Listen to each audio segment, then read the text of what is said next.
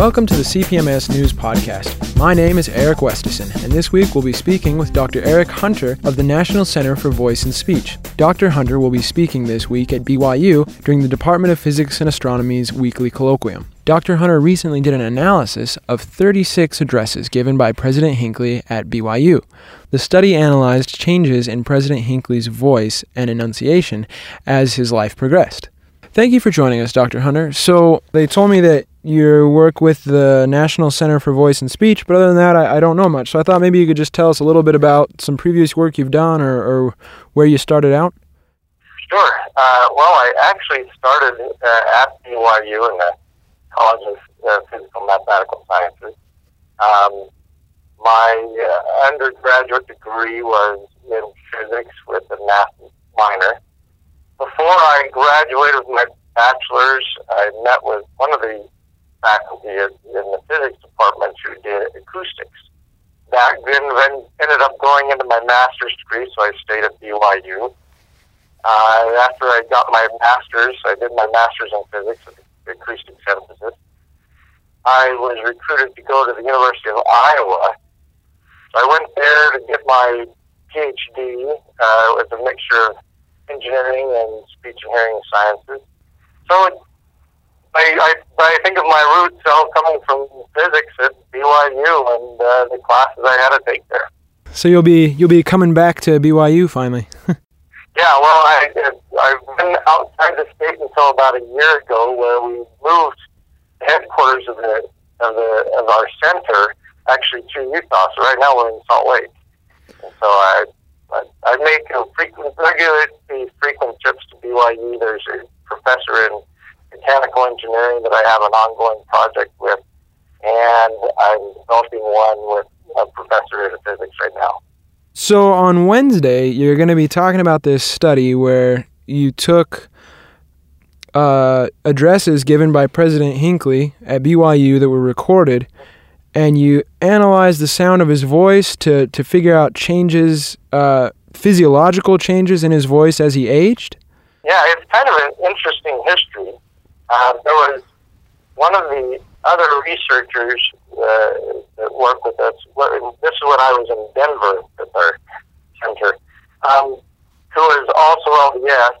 So we've been adding this uh, this nonlinear component of what happens when the source of sound interacts with the, the voice, the vocal tract, and then the vocal tract actually interacts back and changes things.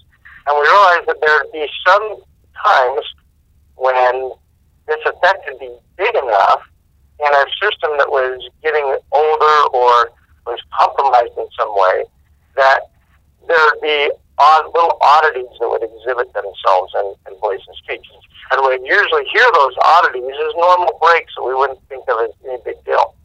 So while we're working on this, um, this other researcher that happens to be LDS would, you know, listen to conference, and he came back and he said, I'll be darned, I started predicting every time President Hinckley would, his voice would break.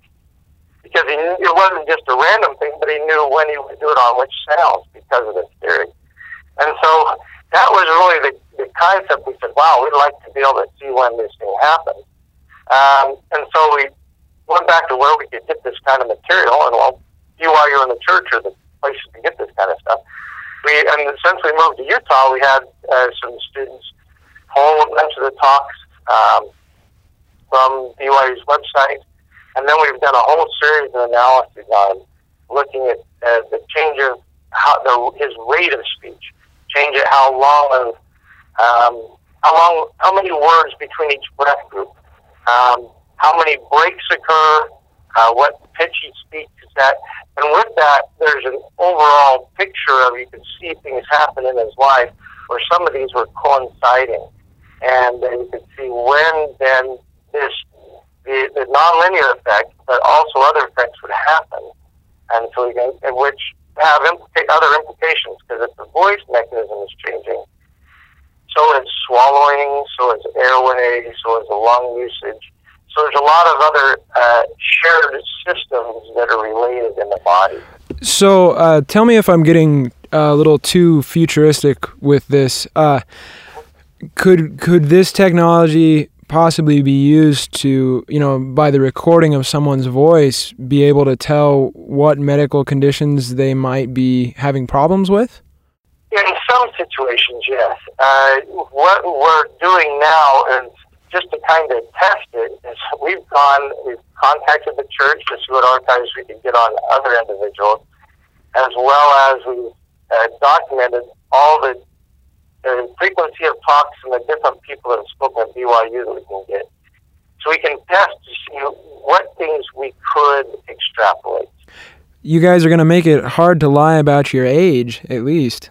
Well, that's another thing we're doing. Is everybody always says you can uh, identify age, even though it's very hard.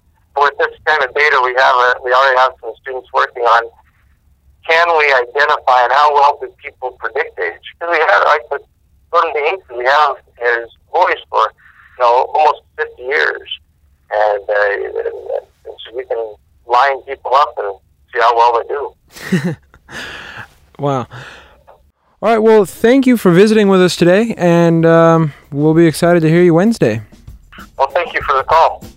If you'd like to hear more from Dr. Hunter, he'll be speaking on Wednesday, September 21st at 4 p.m. in room C215 of the Eyring Science Center. Thanks for listening in, and don't forget to visit us at cpms.byu.edu.